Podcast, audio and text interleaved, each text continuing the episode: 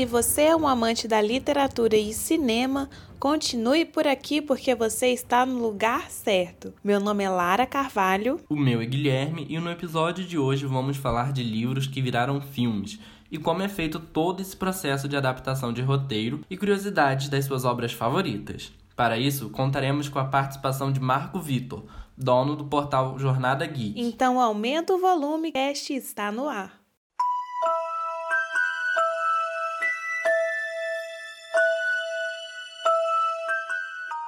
Hoje em dia, é super comum vermos livros que ganharam vida através do cinema, e se você acha que essa moda começou agora, se enganou. Ainda existem controvérsias sobre qual seria a primeira obra adaptada para o cinema, mas muitos dizem ser o curta de 30 segundos de Sherlock Holmes no ano de 1900. Na verdade, o curta não retratava toda a trama do livro, mas sim o personagem Sherlock, que inclusive acabou entrando no Guinness Book por ser o personagem mais retratado na TV. Sabia disso? Eu adoro os filmes do Sherlock Holmes, mas você sabe como é o processo de adaptação de um livro para o cinema? Não é tão simples como se imagina, viu? Existem técnicas e muito estudo atrás das nossas adaptações preferidas. E segundo o professor Geoffrey Wagner, existem três formas de adaptação para o cinema. Isso mesmo, Guilherme. A primeira forma se chama transposição. E este é o formato que mais se aproxima das fontes literárias, com pouquíssimas interferências de produtores e diretores. Exemplo de filme nesse formato é o Ensaio sobre a Cegueira, adaptado do livro de José Saramago. A segunda forma de adaptação se chama comentário, onde a obra original é propositalmente modificada pelos cineastas, podendo inserir ou retirar elementos do enredo. Um grande exemplo de comentário é o filme Lisbela e o Prisioneiro, que inclui uma outra mulher antagonista no filme que não estava presente no livro, e Laranja Mecânica, onde o enredo acompanha o livro, porém possui uma drástica mudança no seu desfecho. O terceiro e último formato é denominado de analogia. Neste modelo, é feito apenas a releitura e o livro serve como base para o filme. Assim, várias mudanças são feitas se comparadas com o enredo original. Filme que foi feito no formato de analogia é o Capitão América Guerra Civil. Inspirado no HQ, o famoso herói tornou os fãs mais exigentes em relação aos conflitos e desfechos apresentados nas telonas. Agora que sabemos como é feito o processo de adaptação dos livros, Lara, me conta um pouquinho sobre os filmes mais famosos de Hollywood e que são conhecidos por arrastar uma legião de fãs por aí. Conto sim. Alguns dos filmes mais famosos de Hollywood passaram inclusive por esses processos que acabamos de falar. Ao longo desse podcast, iremos tratar de cinco filmes de sucesso internacional que tiveram sua origem nos livros.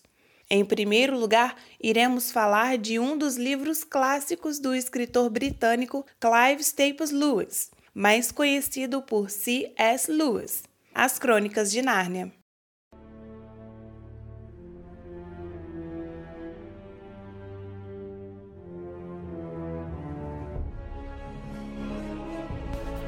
O Leão, a Feiticeira e o Guarda-Roupa foi publicado pela primeira vez em 1950 e logo se tornou um sucesso de vendas, com uma trama fascinante envolvendo os quatro irmãos Pevens, Pedro, Susana, Edmundo e Lúcia, que por causa da Segunda Guerra Mundial se mudam de Londres para a casa de um professor no campo, o livro aborda as aventuras dessa família em um país fictício chamado Nárnia.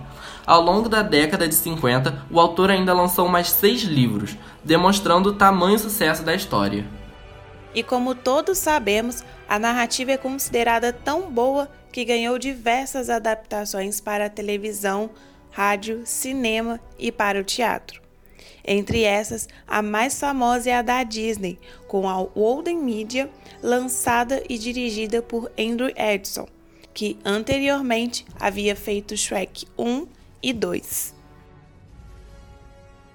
A produção do primeiro filme teve uma bilheteria de 745 milhões de dólares e ganhou alguns prêmios como o Oscar de melhor maquiagem e penteados em 2006. Nos anos de 2008 e 2010 foram lançados, respectivamente, os filmes 2 e 3. Em 2018, a Netflix fechou contrato com a C.S. Lewis Company para o uso exclusivo das histórias e pretende lançar uma série de filmes e, no mínimo, uma série. Nárnia foi escrita em 1950 e sua adaptação mais famosa foi feita apenas em 2005, sendo um grande sucesso. O que você atribui ao sucesso desse filme? Poderia ser o fascínio que o público tem com mundos mágicos? Também o que mantém muito o foco, o sucesso de Nárnia, dos títulos são os irmãos, né? Os quatro irmãos. Eu acho que eles conseguem promover muito com a presença do Aslan, aquela coisa toda.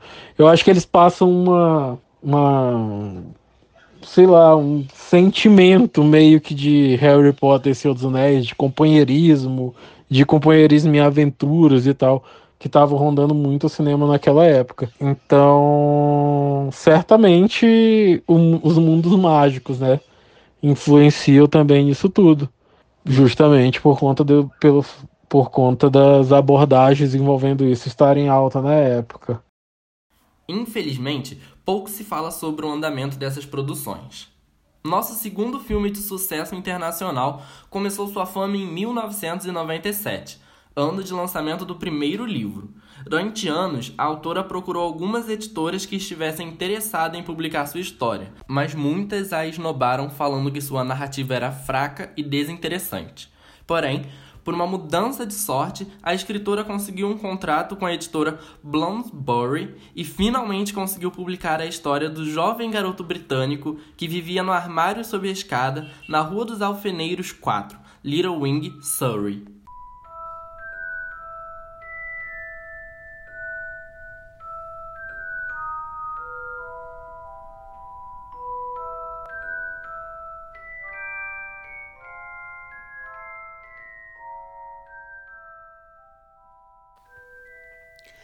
Acho que ficou claro que estamos falando do bruxo mais famoso da história, né? Harry Potter, ou melhor, o garoto que sobreviveu. Em 2018, a coleção de livros já tinha batido a marca de 500 milhões de cópias vendidas em todo o mundo. O livro foi traduzido para 80 idiomas e publicado em 200 países. Não foi surpresa quando, logo em 1999, J.K. Rowling vendeu os direitos de filmagem do primeiro livro para Warner Bros. E, spoiler, dos outros seis livros também. Qual a importância dos filmes de Harry Potter quando o assunto tratado é a adaptação? Então, o estouro foi muito grande mundialmente, influenciou muita gente, influenciou muitos jovens a começarem a ler isso tudo. E ela sempre foi tratada desde o começo, desde quando as disputas sobre os direitos começaram como uma coisa, um projeto grandioso. Steven Spielberg teve ligado a ele, só que a versão que ele queria fazer não era compatível com os planos do estúdio, então tiraram o diretor, trocaram. Então sempre foram grandes nomes que tiveram envolvido em Harry Potter. E lógico, ela acabou influenciando um, um todo um movimento que veio a seguir, certo? Então sim, ela é, ela é extremamente importante pro formato do cinema atual. Considerado a maior franquia do cinema, Harry Potter arrecadou milhões de dólares em cada um de seus filmes. Todos foram extremamente aguardados pelos fãs, que mal conseguiam esperar para poder acompanhar a história dos três amigos que se aventuravam no mundo mágico lutando contra Voldemort. Em 2013, a Warner anunciou que uma nova trilogia de filmes inspirados no mundo mágico seria lançada. A história, intitulada Animais Fantásticos, não foi uma sequência dos livros, mas serviu para criar a alegria e animação dos fãs de Harry Potter, já que havia um temor de nunca mais ocorrer nada do bruxo. No ano passado, surgiu o um rumor da produção de uma série baseada nos livros, mas esse ano o site oficial da escritora, junto com a Warner e a HBO, informava que a notícia era falsa. Agora só nos resta torcer para que eles mudem de ideia, né? Saindo de um mundo mágico para outro, em 2005 o mundo foi apresentado à mitologia de uma maneira diferente. Com uma série de cinco livros e mais de 50 milhões de cópias vendidas, Percy Jackson pode ser considerado um dos mais importantes livros quando o assunto é história baseada em mitologia. Assim como no livro anterior, este tem o nome de seu protagonista que descobre aos 12 anos ser um semideus, filho de Poseidon, e tem que lidar com os problemas desse novo mundo. Os livros chegaram a permanecer 310 semanas na lista dos best-sellers mais vendidos no jornal estadunidense The New York Times. Cinco anos após o lançamento, em 2010, o primeiro livro ganhou sua adaptação para o cinema através da 20th Century Fox. Teve uma bilheteria de 226,4 milhões de dólares e contou com Logan Lerman para ser o protagonista. Infelizmente, o primeiro filme não recebeu boas críticas, sendo considerado mediano e sem futuro.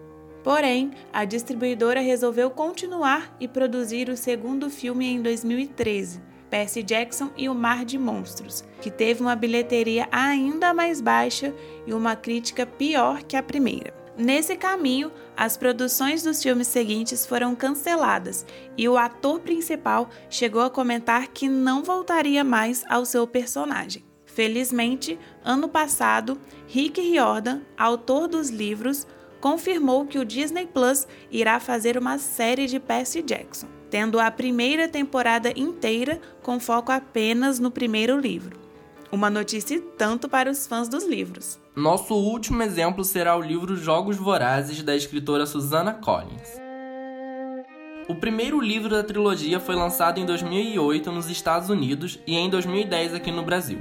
A narrativa possui uma trama distópica e pós-apocalíptica, e tem como foco a personagem Katniss Everdeen, uma garota de 16 anos do Distrito 12 que acaba se voluntariando para o anual Jogos Vorazes no lugar de sua irmã mais nova, Rose. Este evento ocorre para que a população de toda Panem se lembre da revolta que aconteceu anos atrás dos distritos contra a imponente capital.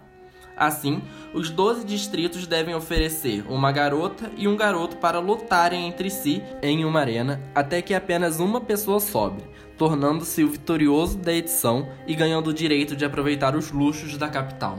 Em 2012, a Lionsgate adquiriu o direito de produção cinematográfica da história dos três filmes, acumulando quase 3 bilhões de dólares em bilheteria.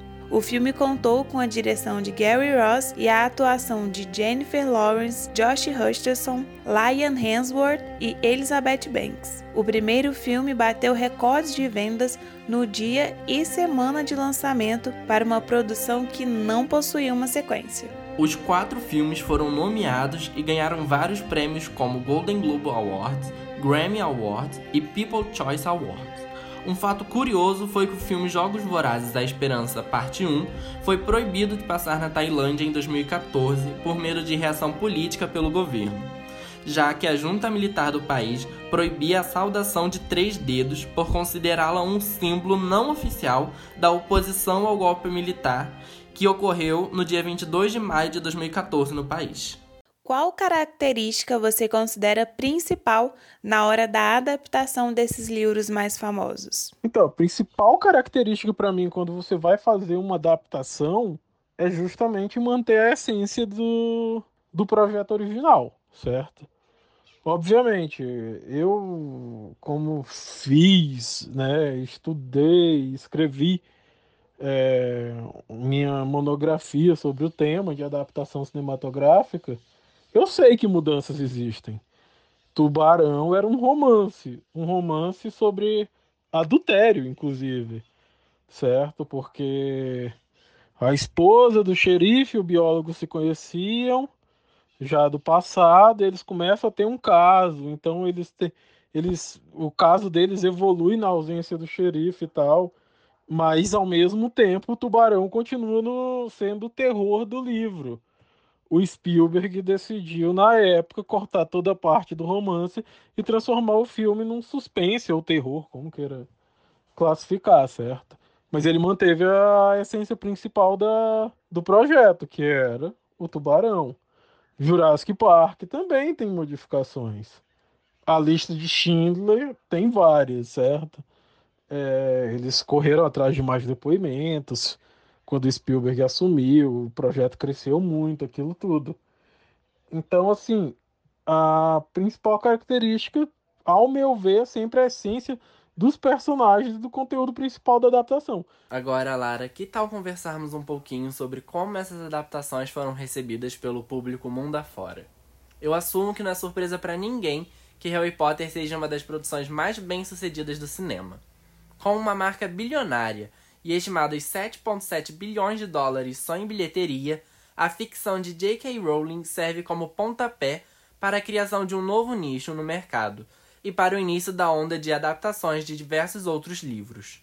Isso com certeza, Guilherme. Inclusive, a franquia impactou o mercado também no momento em que o último livro da saga, Harry Potter e as Relíquias da Morte, é dividido em duas grandes produções, fazendo com que nenhuma parte importante pudesse ficar de fora. Não é preciso dizer que vários outros produtores utilizaram dessa mesma técnica depois. Afinal, além de ser uma ótima maneira de manter os filmes com a maior quantidade de detalhes possíveis, é também uma ótima forma de faturar alto. Mas como nem tudo é um mar de rosas, por mais que a franquia tenha adaptado os livros de uma forma extraordinária, algumas coisas tiveram que ficar de fora e muitos Potterheads sentiram falta. É o caso, por exemplo, do FALE, ou seja, Fundação de Apoio à Liberdade dos Elfos, um ato ativismo de Hermione durante o livro Harry Potter e o Cálice de Fogo, que buscava liberar os elfos domésticos de Hogwarts. Nessa categoria, temos também o caso do Elfo Dobby, um dos personagens mais queridinhos pelo público e que, segundo os fãs, não recebeu todo o tempo de tela que merecia. O elfo é apresentado em Harry Potter e a Câmara Secreta, e apesar de possuir um papel relevante em Cálice de Fogo, só vemos o simpático elfo novamente em Relíquias da Morte. E não dá para falar sobre personagens que não receberam o tempo de tela que mereciam, sem falar sobre Pives, o Poltergeist, o fantasma mais brincalhão e irritante de toda Hogwarts, que apesar de ter sido interpretado por Rick Mayall em Pedra Filosofal, foi cortado do longa. Seguindo no caminho de adaptações aclamadas pelas críticas, temos Jogos Vorazes. Os filmes baseados nos livros de Suzanne Collins agradaram muito aos fãs da saga, que dizem ter conseguido sentir perfeitamente os mesmos sentimentos que tiveram quando mergulharam no universo pela primeira vez por meio das páginas. Os diretores e produtores levaram tão a sério a ideia de não ser só fiel aos livros, mas sim honrar toda a narrativa que muita gente considera em chamas o segundo filme da saga, a melhor adaptação cinematográfica de todas. Por que, apesar de alguns livros serem extremamente famosos e rentáveis, as adaptações cinematográficas não conseguem ter um futuro, como no caso de Percy Jackson?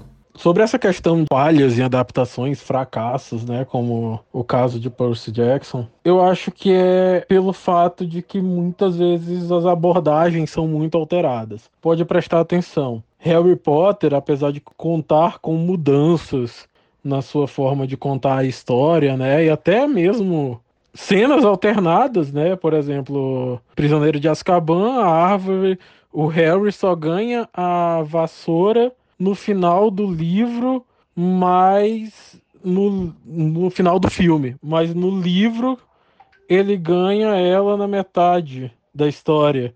Então você vê certas mudanças, mas Harry Potter, Harry Potter mantém a essência dele, certo? Ele mantém toda a essência da narrativa, toda a essência dos personagens, de tudo. E às vezes eu acho que isso não acontece com outros projetos, outras adaptações, como foi o caso de Percy Jackson, sabe? Ela falhou em diversos pontos, as pessoas não gostaram de muitos pontos da, da adaptação, da abordagem, como foi o personagem tudo. O primeiro, por exemplo, é até mais aceitável. Agora, o segundo, as mudanças já ficaram mais drásticas e isso acaba prejudicando o livro, em, a, o filme em si, o projeto todo, né? A situação dessas adaptações é tão crítica que até mesmo o autor das obras, Rick Riordan, em um post no Twitter, assume que nunca assistiu e nem pretende assistir nenhum dos filmes, julgando-os apenas pelos scripts que leu. O autor disse também que seu contrato não dava a ele nenhuma liberdade criativa durante o processo de criação, e nem a palavra final, e que tentou alertar os produtores sobre os prejuízos que algumas mudanças poderiam causar. Entre essas mudanças está a idade de Percy. Nos livros, o semideus começa sua jornada num acampamento meio-sangue com apenas 12 anos, o que permite que ele cresça e evolua até atingir os 16 anos, e assim cumprir com a profecia. Porém, na produção para as telonas, o protagonista já inicia com 16 anos, quebrando totalmente com o que foi idealizado pelo autor. Rick disse também pelo Twitter que, enquanto para nós espectadores o filme pode ser apenas duas horas de entretenimento, mas que para ele é como ver todo o trabalho de sua vida passando por um moedor de carne, mas que vai poder consertar tudo em breve, fazendo referência à série que será produzida pela Disney. Por último, mas com toda certeza não menos importante, temos as famosas Crônicas de Nárnia. Dessa franquia também só se ouvem elogios. Por mais que C.S. Lewis deixasse claro em uma carta que escreveu para um produtor da BBC em 1959 que não acreditava na adaptação de suas obras para o cinema, acho que podemos dizer que ele ficaria orgulhoso ao ver os irmãos Pevenses e o mundo de Nárnia sendo tão bem representado. E aí, curtiu o podcast de hoje? Tenho certeza que saiu renovado de muitas curiosidades e conhecimentos do mundo dos livros e cinema, não é mesmo? Esse foi mais um episódio de podcast e até a próxima!